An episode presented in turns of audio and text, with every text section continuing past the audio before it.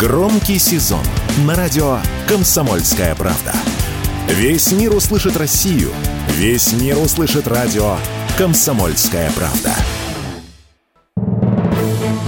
Фридрих Шоу.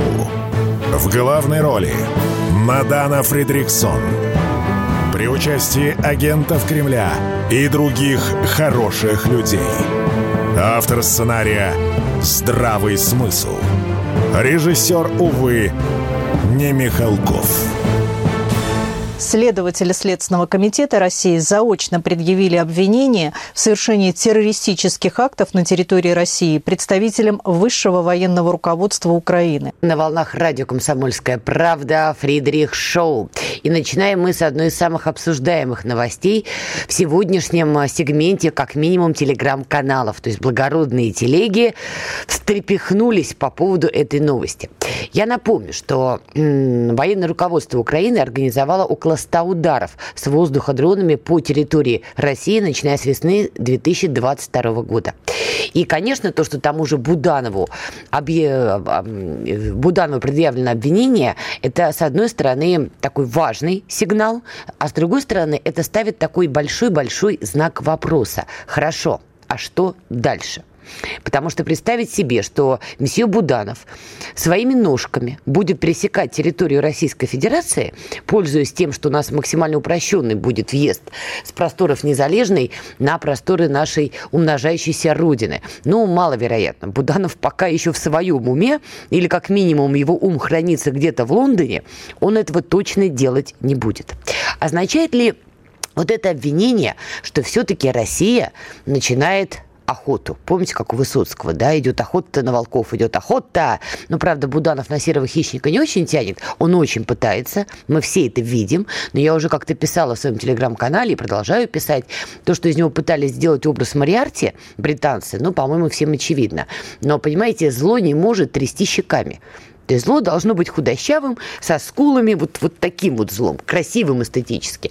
Буданов за последний год отъел мордаху так, что на Мариарте он не тянет.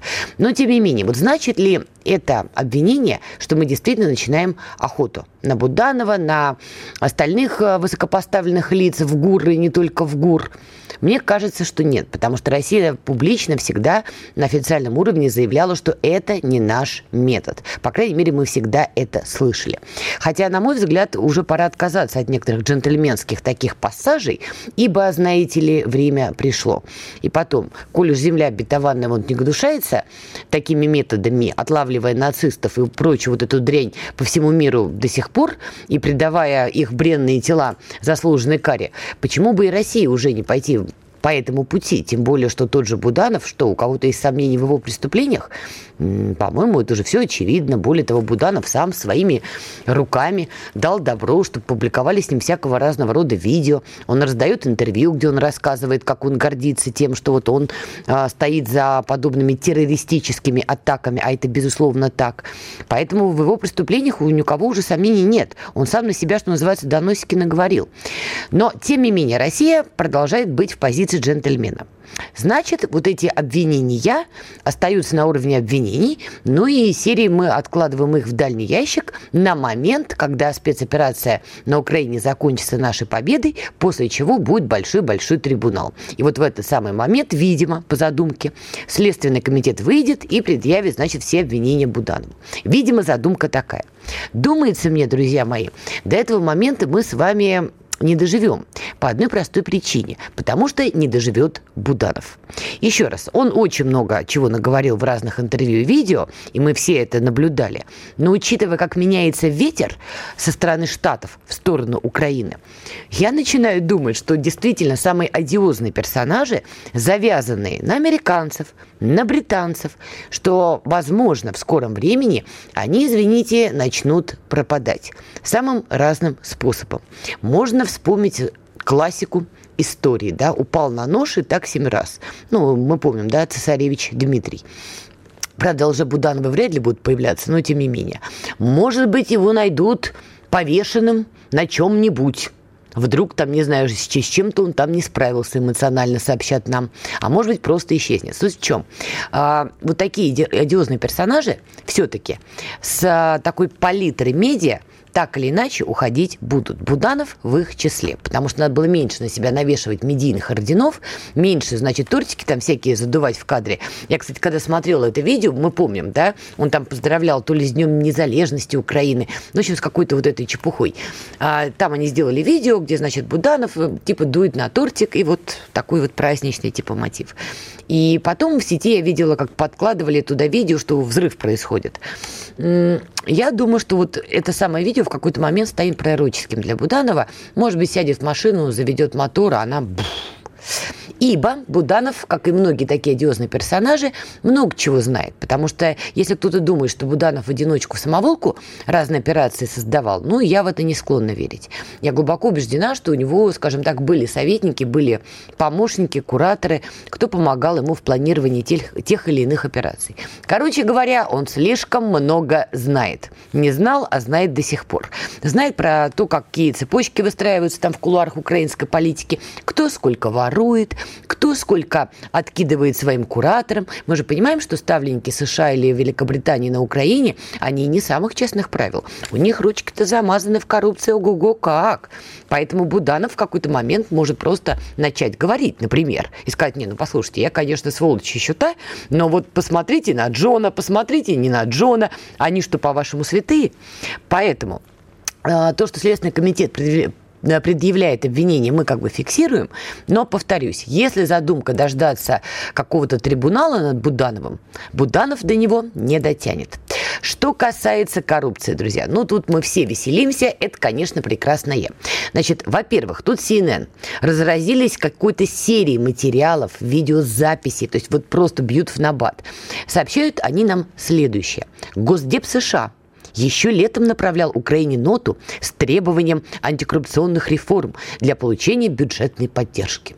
Ну, дальше там они выводят в эфиры, CNN это еще и телеканал, я напоминаю, самых разных экспертов, которые, значит, там в четыре трубы рассказывают, ну как же так, мы же Украине помогали, а они такие коррупционные скотиняки. Я вот сижу все это читаю и думаю, да вы что, серьезно? То есть на Украине, извините, коррупция процветает. Кто бы елки-палки сомневался. Чуть не сказал другое непечатное слово. Но то, что там коррупция, было очевидно всем. Еще до начала СВО. Давайте вспомним, как Украина, извините, тырила газ, когда была транзитером, а российский газ, который шел до Европы. Ну, было же, было. И все прекрасно понимали, что персонажи, которые называют себя украинской элитой, ну, слушайте, там клейма негде ставить. Воровали, воруют и воровать будут.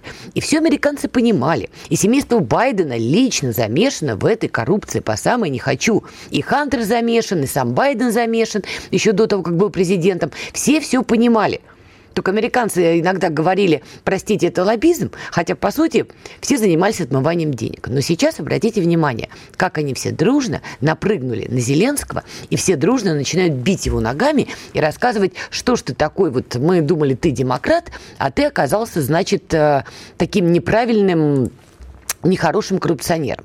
И продолжают на него давить, нет уж, давай-ка проводи реформы, реформы, реформы, реформы. Параллельно с этим давлением, которое вдруг обрушилось из э, CNN на Зеленского, не только CNN, появляются вообще удивительно какие-то события. Значит, издание «Политика», которое тоже, ну, это издание читают определенные люди, и там, в принципе, уже давно есть понимание, что издание «Политика» обо что не публикует. Так вот, они выдают тоже материал и рассказывают, что в вооруженных силах Украины призвали Зеленского сменить одежду цвета хаки на костюм и заняться решением проблем в его команде, в том числе вопросов, связанных с коррупцией. Но мы же понимаем, что если из всех утюгов вдруг начинает всплывать одно и то же слово коррупция, коррупция, коррупция, но это, извините, политтехнология. Это не крик души. Зеленского целенаправленно топят топят американцы. Более того, топят демократы. Мы думали, республиканцы там, если доберутся до власти, кандидат от республиканцев победит, то вот он веслом Зеленского по голове, как Дуда и советовал, да, утопающего прибить, иначе утащит на дно. Так нет же. Сама команда Байдена сейчас, судя по всему, топит этого самого Зеленского. И посмотрите, почему я обратила внимание на публикацию а, в «Политика». Значит, они ссылаются на бывшего министра инфраструктуры Украины, некий Владимир Амелян. Значит, вот мне нравится, вот, что не бывший, то с длинным языком. Что же у вас языки-то были короткие, пока вы бывшими не были? Ну да ладно. Так вот, сейчас он служит капитаном в украинской армии. И сообщает издание «Политика», оно нам, что военные находятся в ярости из-за того, что украинские власти предпочитают обманывать и воровать, в то время как они погибают на поле боя. Мы считаем, что Зеленскому следует сменить камуфляж на галстук и костюм и проанализировать, что происходит вокруг э, него с его командой, сказал Амелян. И цитату приводит политика. По поводу внешнего вида Зеленского. Почему меня эта статья зацепила? То, что демократы своими руками, американские демократы, сделали из Зеленского божество – это факт. Я лично читала еще год назад на страницах CNN, полтора года назад отставить его в период Мариупольской операции. CNN писали, мы должны, американцы, примириться. Неважно, кто со слами, кто со слонами. Вот и Зеленский, он борется за нашу демократию. Это писали CNN. А теперь они кричат, давай-ка решай вопрос коррупции. Так вот, образ Зеленского вот в этом хаке, вот эта вот небритость, и, может, американцы его создавали, этот образ. И в этом образе они его поместили на пьедестал. Поэтому сейчас, когда бьется именно в его внешний вид, но, по-моему, это очевидный почерк, что валит его та же команда, которая когда-то делала из него вот это вот божество для Европы и прочих, и прочих. А теперь Вуаля, что называется. Ну, оплакивать Зеленского пока не будем, он еще покрыдыхается, тем более там еще тут обещает ему весло. Давайте сделаем небольшую паузу и скоро вернемся. Александр Коц. Один из лучших военных корреспондентов не только в России, но и во всем мире. Он работал репортером во многих горячих точках. Чечня, Южная Осетия, Косово, Афганистан, Ливия, Сирия, Египет, Ирак, Украина – Каждый четверг в 7 часов вечера по московскому времени слушай на радио «Комсомольская правда» программу «КОЦ. Аналитика с именем». Фридрих Шоу. В главной роли Мадана Фридриксон. При участии агентов Кремля и других хороших людей. Автор сценария «Здравый смысл». Режиссер, увы, не Михалков. Итак, Фридрих Шоу на волнах радио «Комсомольская правда». До ухода на паузу мы с вами обсуждали, что американцы, демократы своими руками топят Зеленского, которого когда-то поднимали на такой пьедестал. И рассказывали ему, что он теперь тут власть в западном сообществе. Ну, если не власть, то хотя бы такой символ. Короче, натянули Зеленского на транспаранты. А теперь они, извините, этого Зеленского с них издирают. Тут важный еще момент, я скажу, а, добавлю. Байден собирается обзывать обзванивать лидеров стран Большой Семерки и европейских союзников Соединенных Штатов, ну, чтобы им сказать, что нет, Вашингтон продолжит предоставлять Киеву военную помощь, несмотря на проблемы с бюджетом. Говоря простым языком, вот если просто переводить со, со сложного на обычный, Байден, по сути, говорит Европе, так, мы, американцы, все это замутили, а теперь вы те самые парнокопытные, кто за все это платит? Тащите как киевский режим, вы теперь, друзья наши, сами. По сути, вот примерно этот сигнал сейчас Белый дом шлет этой самой Европе. По поводу имиджа Зеленского и что вокруг него происходит, друзья, завтра в, рамках Фридрих Шоу будет интервью с Александром Цыпкиным. Обязательно 18.03 включайте. Александр Цыпкин прекрасен, просто потому что он прекрасен. Ну а во-вторых, он действительно много лет занимается и вопросами пиара, так что у него очень интересное мнение на этот счет. Теперь давайте перенесемся от Зеленского в сторону Ближнего Востока и немножко Европы. Тут Эрдоган делает интересные заявления. Во-первых, Турецкая республика больше ничего не ждет от Евросоюза, заявил Эрдоган. Ну и рассказал, что турки очень много лет ждали, когда они станут частью Евросоюза, и вот как бы не дождались. В параллель происходят горячие события. В Анкаре был теракт на выходных у здания МВД. Значит, по словам министра внутренних дел а, Турецкой республики, двое террористов подъехали к зданию на машине. Один взорвал себя, другой был нейтрализован. Далее цитата, значит, главы МВД Турции. «Наша борьба будет продолжаться безжалостно до тех пор, пока последний террорист не будет нейтрализован». Ну и сегодня стало известно, что Анкара проводит крупномасштабную антитеррористическую операцию по всей стране. Задействовано более 13 тысяч силовиков, также сообщил глава МВД Турецкой Республики. Иван Стародубцев, эксперт-практик, ни много ни мало, по Турции, автор телеграм-канала «Турция это», с нами на прямой связи. Иван, привет приветствую. Надо приветствую. Что-то студия не дает твое изображение, не имею счастья тебя увидеть из Анкары в Москве. Ты знаешь, даже порадуйся, а то глазами кровь пойдет. Ты, тебя, наоборот, коллеги оберегают. Сказали, Надан сам все не накрашенная, ну а дальше, как в известной песне. Главное, мы друг друга слышим, и тебя видно, и наши зрители могут тоже тебя лицезреть. Давай начнем с европейских печалей Эрдогана. Что это за настроение, меланхолия? Что ж, Турция больше ничего не ждет от, от Евросоюза. Как сие понимать? Ну, я хотел бы пошутить в, дух тебе, в духе тебе, что в Турции начинается отопительный сезон, начинается осенняя меланхолия. Так. Но дело в том, да, да, но дело в том, что Турция действительно долгие-долгие годы стучится э, ногой, там, кулаком в европейскую дверь, пыталась зайти в окно, со всех сторон пытается зайти в Европу. А вот не хочет Европа видеть Турцию в Европейском Союзе. Это совершенно очевидно. Ну, правда, стало очевидно не этой осенью, конечно, не в 2023 году, но Режеп Тайп Эрдоган переизбрался в мае месяце этого года. Была, по всей видимости, надежда на, на то, что Европа посмотрит, посмотрит, что ну, до 2028 года в Турции власть не меняется и будет работать с Режепом Таипом Эрдоганом, ну, то, что в турецком понимании является конструктивно. Что является в турецком понимании конструктивно? Ну, для начала хотя бы, хотя бы я говорю, хотя бы сделать безвиз для турецких граждан, э, поговорить насчет соглашения о таможенном союзе, которое заключено между Турцией и Европой. На всякий случай Турция никакой не член Европейского союза, но таможенное пространство у них одно и то же. Европейские товары и услуги идут на турецкий рынок безо всяких пошлин. Вот ты представь, сейчас мы, как, к примеру, российская компания пойдем в Турцию, мы по полной грусти оплатим таможенные пошлины, все сборы и прочее, прочее. И вот эта вот разница таможенных сборов, это такое преимущество, которое всегда будут иметь по крайней мере, пока существует таможенный союз, европейские продукции по сравнению с продукцией российской. Имеет ли Турция такое же присутствие на европейских э, рынках? В, в определенной степени, да, но далеко не так, как хотели бы турки. Вот что как минимум ждет Реджеп Тайп Эрдоган от европейских партнеров. Про членство не говорим, конечно. Никакого членства Турция давно не мыслит. Они уже давно ликвидировали Министерство по делам Европейского Союза. Но хотя бы вот это они хотят. Ну и плюс к тому, очень желательно, чтобы в турецкую экономику наконец бы пошли живые деньги. У Турции сейчас крайне непростая экономическая ситуация. Отрицательная сальдо по внешней торговле про это не говорим. Баланс текущих операций отрицательный тоже не говорим. Высочайшая инфляция, рост цен, выбивание среднего класса. И знаешь, вот цены, вот я приехал, вот три месяца, три месяца в Турции не было, сейчас опять, опять вернулся. Посмотрел на цены, цены натурально московские. Mm-hmm. Вот реально, это, это не преувеличение, это не метафора.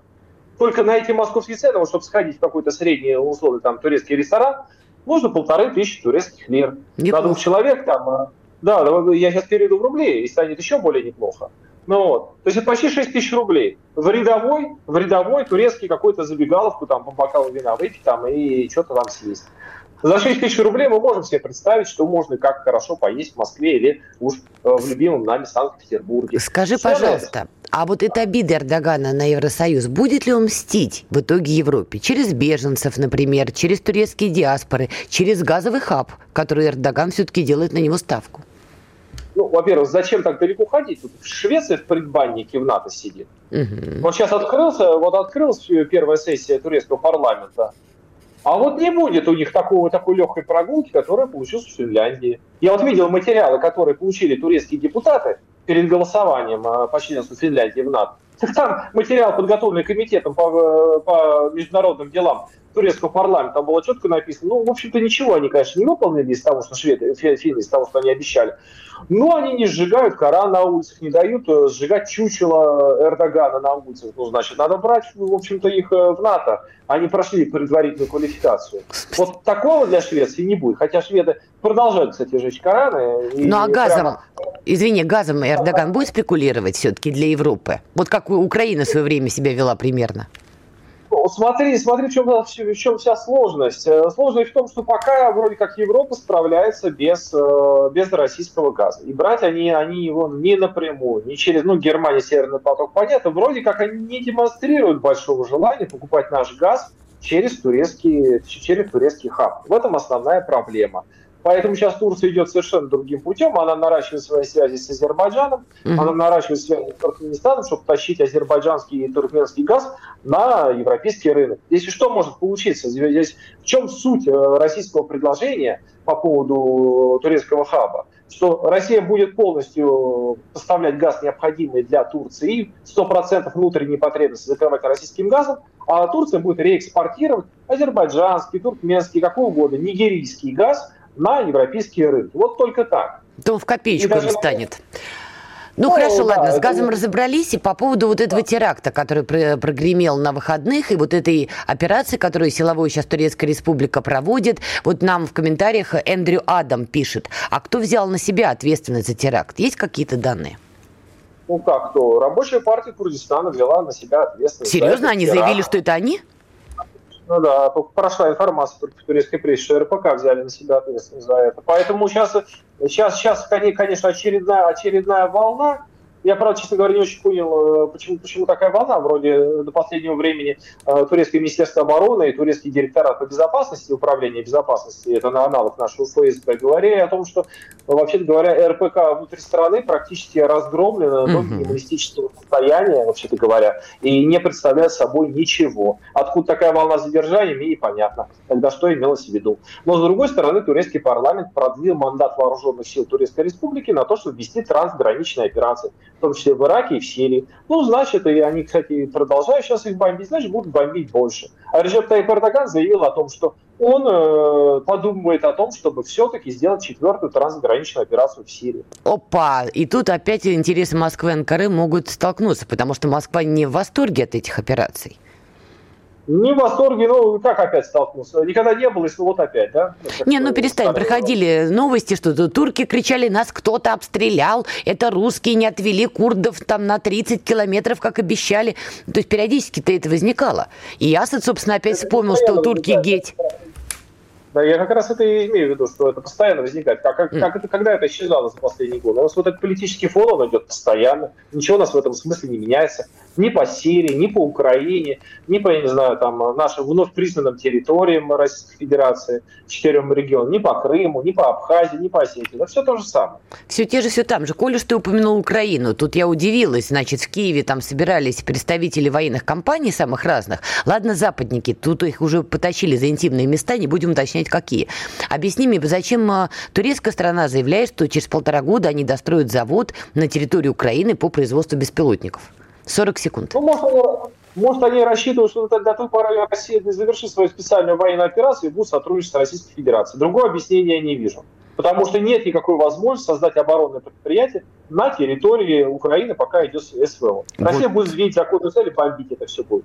Вот я поэтому удивилась. А Байрактары сейчас турецкая страна может поставлять киевскому режиму, как ты думаешь? Судя, судя по всему, она их поставляет. А что еще раз? Судя по всему, она их продолжает. А, продолжает. Я думал, Эрдоган взял паузу. Ну, пока, вот обещают вроде АКНЖ начать поставлять, тут какие-то инсайды идут. Mm. А АКНЖ это вот новая версия ударного беспилотника Байрактара. Так и думала, что Эрдоган не даст нам скучать.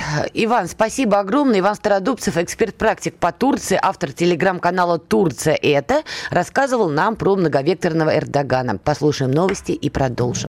Радио «Комсомольская правда» представляет уникальный проект. Аудиокнигу Дмитрия Стешина «Священная военная операция. Год СВО. День за днем. Плечом к плечу с героическими бойцами и простыми людьми».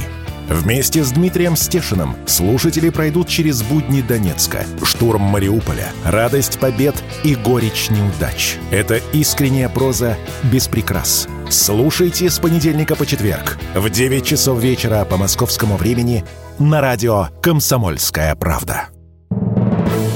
Фридрих Шоу. В главной роли Мадана Фридриксон. При участии агентов Кремля и других хороших людей. Автор сценария «Здравый смысл».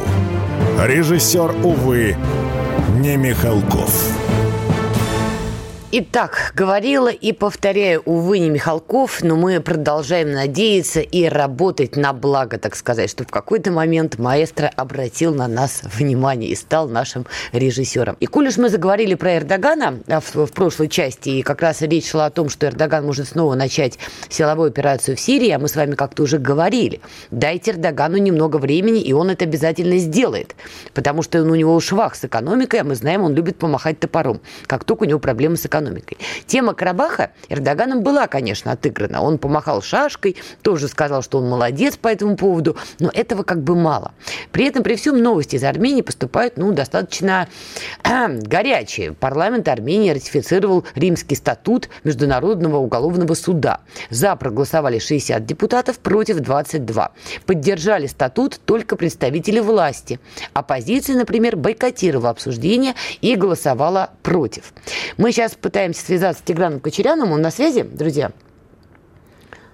А, вот там, да, наберите, пожалуйста, Тиграну Кочеряну. Сейчас мы попробуем понять, что в итоге в Армении происходит. И главное, собственно, к чему все идет. Потому что действия Пашиняна с каждым днем его команды вызывают, ну, мягко выражаясь, много вопросов. Ну и, в общем, Дмитрий Песков сегодня тоже комментировал эту тему и также заявил, что, в общем, в Москве не хотели бы размышлять о таких перспективах, что Владимир Путин, например, теоретически не смог бы посетить Армению. Что как бы это было бы очень очень печально и грустно.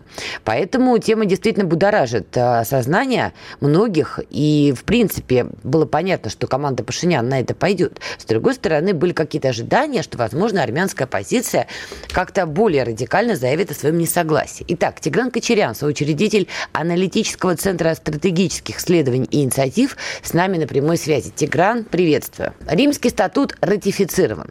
Возникает вопрос, почему же армянская оппозиция, которая, в принципе, сегодня зла на Пашиняна, Пашиняна из-за истории с Карабахом, и не только оппозиция, многие люди в самой Армении, почему они не сказали свое громко против? Это было вообще возможно?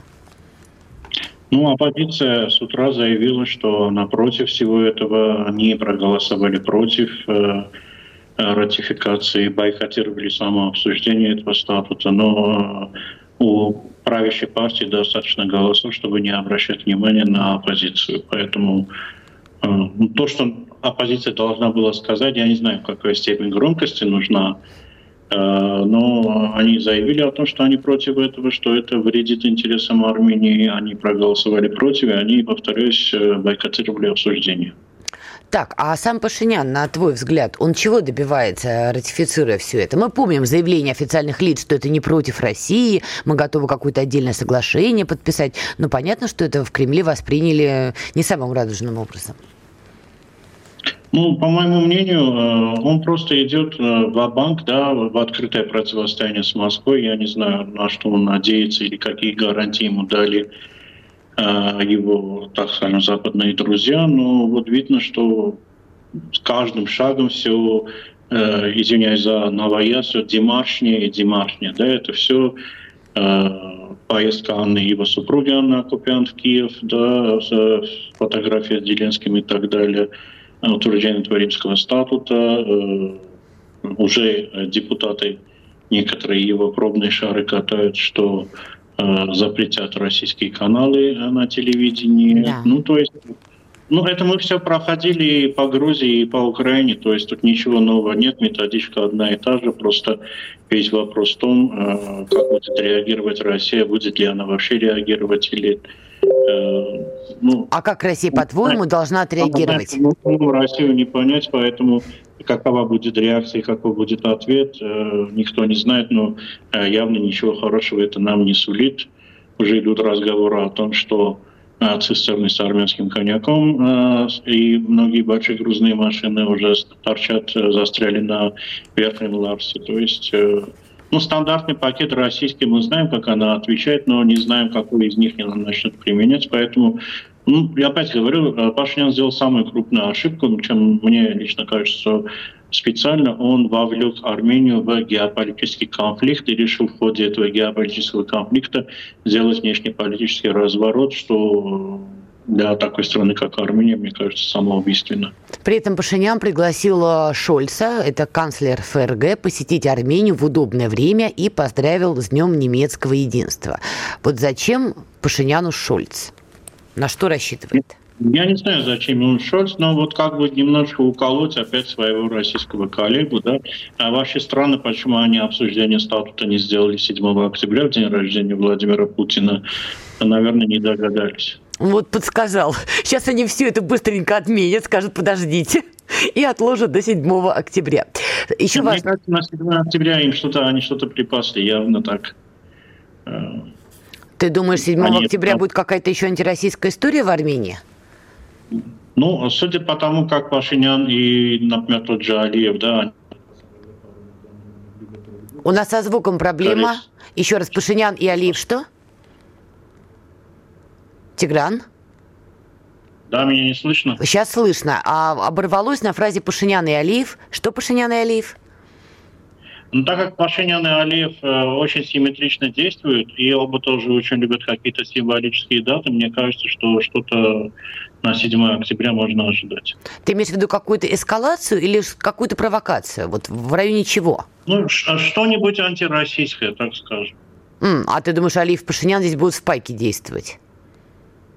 Ну, по крайней мере, по крайней мере, то, что они сделали с Карабахом, тут э, чувствуется, что э, рука руку мыла, потому что э, Пашинян отказывается участвовать в войне за Карабах, и Э, в знак благодарности Алиев э, признает территориальную целостность Карабаха сразу после того, как капитулирует руководство Карабаха. То есть это уже было очевидно. Кстати, по этому поводу я сегодня открывала сегменты телеграм-каналов и была, мягко выражаясь, озадачена. Понятно, азербайджанская сторона публикует видео из Карабаха, с каких-то складов, где много продуктов питания, какие-то мешки с мукой, крупой, и они заявляют на этих видео, что посмотрите, а вот говорили, что жесткая блокада, а вот оказывается, на складах было куча продуктов питания. И люди в Карабахе, которые были в блокаде из Лачинского коридора, страдали, в общем-то, напрасно. И они пытаются все это спихнуть на а, власти Карабаха, которые тогда были. Что меня удивило. Похожую риторику я обнаружила, скажем так, в армянском сегменте социальных сетей. Как ты это объясняешь? Смотри, очень многое воспринимается эмоционально, потому что люди все на нервах, и явно это было закинуто азербайджанской стороной, либо какой-то, либо армянской стороной на внутреннее поле Армении. Хотя, если подойти разум, то есть если э, пересмотреть это видео и посмотреть, чего и сколько было на складе, это, в принципе, где-то однодневный запас э, той муки или того растительного масла, который тратился в Степанакерте на выпечку хлеба. То есть э, э, грандиозных запасов, по крайней мере, то видео, что мы все видели, там этого не было. Ну, от силы там э, было, наверное, около 5 тонн муки, ну, в самом большом количестве. Хотя, на мой взгляд, это 2-3 тонны, что, в принципе, хватало на один-полтора дня выпечки хлеба. То есть э, но людей вводят в заблуждение этими эмоциональными видео, что вот смотрите, есть. Ну, на самом деле, естественно, что какие-то запасы стратегические должны были быть продовольствии, и, скорее всего, это один из таких складов. И, к сожалению, опять-таки, так как нервы у всех напряжены, все эти дезинформации, все эти э, эмоциональные, так скажем, видео, они очень хорошо ложатся, и у них э, такая очень удобренная, э, почва удобренная заранее уже. Протесты. Я помню, когда только произошла вот эта история с Карабахом 19 сентября, улица в Ереване задымилась, люди стали выходить на протесты, одни против Пашиняна. Нашлись тут же западники, которые таскали американский флаг в колонне, флаг Евросоюза, я лично это видела, снимала. И, значит, кричали, что Россия во всем виновата. Сейчас вот какая обстановка на улицах? Оппозиция выводит свой актив, не выводит? И что там западники? Особенно после визита Саманты Пауэр в Ереван. Это глава USAID. Ну, Натана, ты э, абсолютно правильно видела эти митинги. Просто э, смотри, у нас есть оппозиция, которая как бы титульная оппозиция, если так можно ее назвать. Есть оппозиция, э, которая она русофобская. То есть они обычно митингуют отдельно друг от друга, и у титульной оппозиции намного больше сторонников, и митинги они более масштабные, чем а вот у этих э, русофобских ребят. Просто они кричат громче, и плакаты у них как-то звучнее. На данный момент э, протесты стихли. Э, там есть объективные и субъективные причины. Субъективные в том, что Э, руководство оппозиции, Национальный комитет, он не очень хорошо понял, что нужно делать в этой ситуации и упустил возможность... Э, Тигран, давай поставим сейчас троеточие, послушаем новости, и ты закончишь свою мысль. Давайте, друзья, прервемся, и Тигран Кочерян нам расскажет, что там на улицах Еревана. Все программы «Радио Комсомольская правда» вы можете найти на Яндекс Музыке. Ищите раздел вашей любимой передачи и подписывайтесь, чтобы не пропустить новый выпуск. Радио КП на Яндекс Музыке. Это удобно, просто и всегда интересно.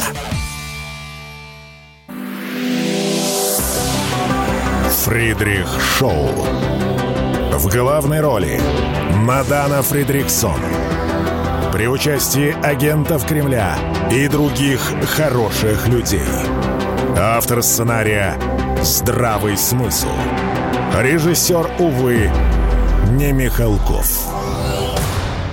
Итак, мы продолжаем. Тигран Кочерян, соучредитель аналитического центра стратегических исследований и инициатив, с нами на прямой связи. До ухода на паузу Тигран стал объяснять, что там с протестами на улицах Еревана. Тигран, возвращаю микрофон. Да, э, как я уже сказал, э, одновременно в это время протестовала две группы людей. Одна многочисленная, другая не очень. И которая немногочисленная, она была э, русофобская, да, так скажем, там антироссийские митинги, лозунги, и она просто очень была громкой.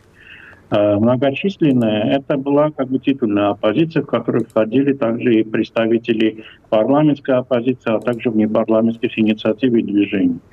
К сожалению, у них не вышло, на, не вышло сменить, да, так скажем, правительства Пашиняна ввиду э, субъективных и объективных причин. А, ввиду субъективной причины это то, что люди, входящие в Национальный комитет, а, плохо представляют, так скажем, э, революционную деятельность, работу э, с толпой, так скажем, да, как это правильно руководить и так далее, так, чтобы она увеличивалась, а не уменьшалась. И, были еще объективные причины, потому что стали прибывать э, насильственно депортированные э, люди из Нагорного Карабаха, и очень многие, так как имеют там родственников, знакомых, они в основном были заняты тем, чтобы как-то расселить этих людей, оказать им первую помощь с едой, с продовольствием помочь и так далее. Поэтому пошел резкий спад, и сейчас на данный момент можно сказать, что Э, на улицах э, спокойно, но это видимое спокойствие, потому что у людей внутри все бурлит, и я думаю, вот когда э, вопрос с размещением депортированных из Карабаха закончится, тогда опять-таки активность начнется, потому что очень многие внутри возмущены тем, что делает Пашинян с их родиной. Как ты думаешь, а возможно, что сами западники в итоге Пашиняна и свергнут?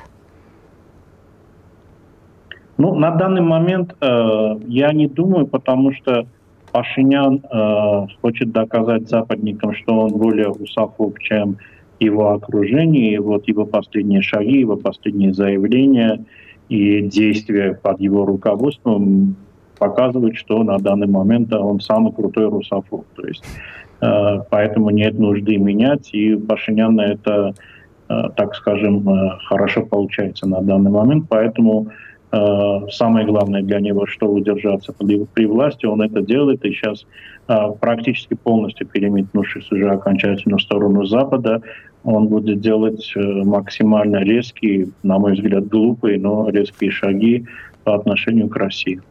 Спасибо большое. Тигран Кочерян с нами был на прямой связи. Действительно, и вот э, давайте еще раз зафиксируем, друзья, в голове, что сказал Тигран. Тигран можно отключать, спасибо. А, давайте зафиксируем, что сказал Тигран Кочерян, что 7 октября действительно от команды Пашиняна можно ждать каких-то провокаций, возможно, в отношении России, потому что символично. Что ж, посмотрим, будем за этим внимательно следить, и при этом, при всем, ну, не знаю, я бы команде Пашиняна, вот лично я, мое маленькое скромное мнение, посоветовала бы все-таки внимательнее изучить а, судьбу и биографию Зеленского, даже по день сегодняшний. Мы с вами сегодня, сегодня начинали Фредерик Шоу с этого. Месье Зеленского сливают те, кто когда-то его восхвалял и всячески выпячивал вперед. Вот команде Пашиняна будет полезно изучить опыт Зеленского. А уж как он из себя изображал русофоба и вообще борца со всего вменяемым и разумным, ну так, по-моему, давненько никто не старался. Но тут возникает, знаете, закономерный вопрос. Вернемся обратно в сторону Украины и Восточной Европы. Окей, Зеленского сливают. Пашиняну эти уроки надо бы изучить, пока не изучает. Но Украина мы с вами как-то говорили, конечно, она еще на карте в каких-то границах остается и будет оставаться. И американцы, видимо, рассчитывают, что вот эти вот остатки будут исполнять, ну, будут такой серой зоной, там, как оружейный хаб, хаб каких-то еще запрещенных веществ. Ну, в общем, Аф... Афганиз... попытка превратить Украину в Афганистан в худшем проявлении этого термина, к сожалению, потому что 20 лет присутствия Америки в том же Афганистане ничего хорошего этой стране не принесли, увы и ах. Я искренне надеялась, что афганский народ почувствует что-то более приятное, чем то, что они ощутили.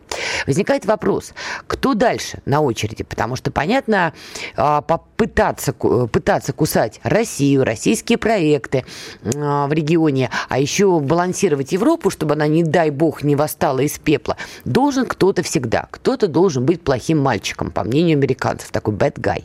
Но очевидно всем, что это Хали Лайкли Польша.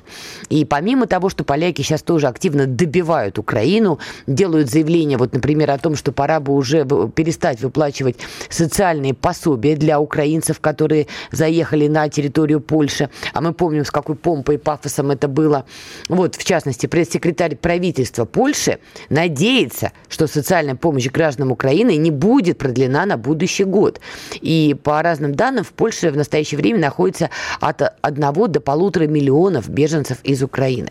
Ну, то есть, помимо того, что поляки вот так себя ведут уже довольно агрессивно и заявляют, что Украина вообще должна быть им благодарна за все то хорошее, что когда-то Варшава делала. Хотя не очень понятно, поставлять наемников в зону СВО, это они записали, что в хороший актив для украинцев.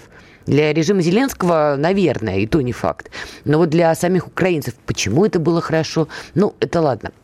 Помимо всего этого, значит, Польша заключила контракт с известной всем нам компанией Lockheed Martin о поставках, внимание, 96 ударных вертолетов а Boeing Apache, а также о создании сервисных центров для их обслуживания. Я напомню, до этого Варшава кричала и кичилась и гордилась, что они собираются закупать танки у Южной Кореи. То есть в отличие от Зеленского, вот этого «дайте, дайте, дайте, дайте», поляки готовы тратить деньги и тратят, и заключают контракты. Внимание, вопрос. А зачем полякам 96 ударных вертолетов «Апачи»? А зачем поляки собираются закупать и уже закупают танки у Южной Кореи? Зачем поляки работают над беспилотниками? Тут еще, кстати, проследим, увидим ли, увидим ли мы в Польше э, следы известного нам политика Реджеп Таип Эрдогана. Кстати, тоже вполне возможно. Ну, окей, мы можем сказать, что поляки все это делают только для того, чтобы все-таки там оцепить колючей проволокой западную часть Украины и оторвать ее все-таки у Киева, вырвать буквально из рук. Можно. Но я глубоко убеждена, что, в общем, такую группировку ударных вертолетов ради этого полякам закупать совершенно не обязательно. А вот устраивать провокации, устраивать провокации не только в отношении России, Беларуси, вот союзного государства, да, но и в отношении Европы, это вполне себе. Кроме того, поляки давно уже поняли, поняли, что вот это вот европейское единство, солидарность, ценности, шменности, что все это красивые слова и бла-бла-бла-бла-бла. И поляки, видимо, считают, что уважается по-прежнему право сильного. А поскольку склады, склады Старого Света полностью истощены, там же был клич, все, что у вас есть, давайте-ка на Украину кидайте. Но вот они кинули. Все это перемалывается, перемалывалось, перемалывается, перемалываться будет. И поскольку Старый Свет в этом смысле немножко с голым задом, задом бегает, а поляки как раз накапливают военный потенциал. И, и заметьте, сказали, что все, мы на Украину ничего поставлять не будем. У нас свои, свои есть и интересы и задачи. Да, там Вашингтон на них поднадавил, что-то они будут еще поставлять, но глобально они накапливаются. Вот давайте посмотрим в перспективе там три года. Накопившие военный потенциал поляки и, значит, Старый Свет, остальной Евросоюз, который вот это вот все раздал, раздербанился как мог. Ну, понятно, что перевес будет на стороне Польши. Кроме того, они весьма недовольны у них с Брюсселем э, постоянно конфликты по вопросу традиционных ценностей, по вопросу бюджета, сколько полякам должны выделять, почему им не выделяют. У них претензии к Германии, требуют репарации, ну и прочее, прочее. И вот эти вот польские амбиции, помноженные на вооружение, ну, знаете ли, такое себе. Если когда-то Польшу и называли гиеной Европы, то сейчас это не гиена, это такой вполне себе отожранный такой бегемотик, который, вы знаете, не тепла и ласки ищет, а ищет э, как бы нарваться. И бегемотик считает, что в скором времени у него будет чем нарываться. И вообще это такая большая головная боль. Я бы на месте немцев хотя бы Ладно, французы, они живут в своей какой-то уже реальности вместе с Макроном. Но я бы на месте немцев уже как-то аккуратненько бы рыла окопы в сторону России, траншеи. И так это ласковая серия, ребят, может быть, как-то остановим вот это вот все, потому что вот ничего хорошего от поляков ждать не приходится. Но, судя по всему, Шульц нацелен на что-то другое. Может быть, поедет в Армению по приглашению Пашиняна. Может быть, будет делать там тоже какие-то заявления с трибуны. Посмотрим. По крайней мере, на данном этапе из Германии ничего разумного мы не не слышим. Только заявление на Лены Бербак, мы вчера с вами на эту тему говорили, знаете, что Евросоюз у нее будет простираться от Лиссабона до Луганска. Говорила повторю, мало того, что идею стырила, так еще и глупость, глупостью ее окутала. Ну, ладно это отдельный разговор. Что касается вообще умирания европейских каких-то параметров, ценностей, не только поляки за этим наблюдают, я думаю, венгры тоже немножко присвистнули, потому что Еврокомиссия решила разморозить 13 миллиардов евро для Венгрии, чтобы увеличить бюджет на, для помощи Украине. Ну, а также, чтобы заручиться поддержкой Будапешта, чтобы он перестал все это дело блокировать. А я напоминаю, что вообще-то Еврокомиссия заморозила у венгров 22 миллиарда евро, потому что, по их мнению, Венгрия не исполняла какие-то обязательства. То есть логика уже Еврокомиссии пошла следующая. Хотите свои собственные деньги, дуйте в нашу дуду. Дуда, как бы это сейчас забавно не звучало, это давно понял. Поэтому решил, что коль уж он Дуда, у него своя Дуда. Я думаю, Орбан тоже этого терпеть не собирается. Деньги, конечно, нужны, но вот так прогибаться под правила Еврокомиссии, которая уже стара и слаба, ну, так себе затея. Так что будем наблюдать за тем, что происходит и в Восточной Европе. Там все, поверьте, будет очень и очень жарко. Следим за Эрдоганом. Мы уже понимаем, там что-то произойдет. Ну и, конечно, за, за Кавказем. Услышимся завтра. Будет Александр Цыпкин. Не пропустите. Пока. Фридрих Шоу.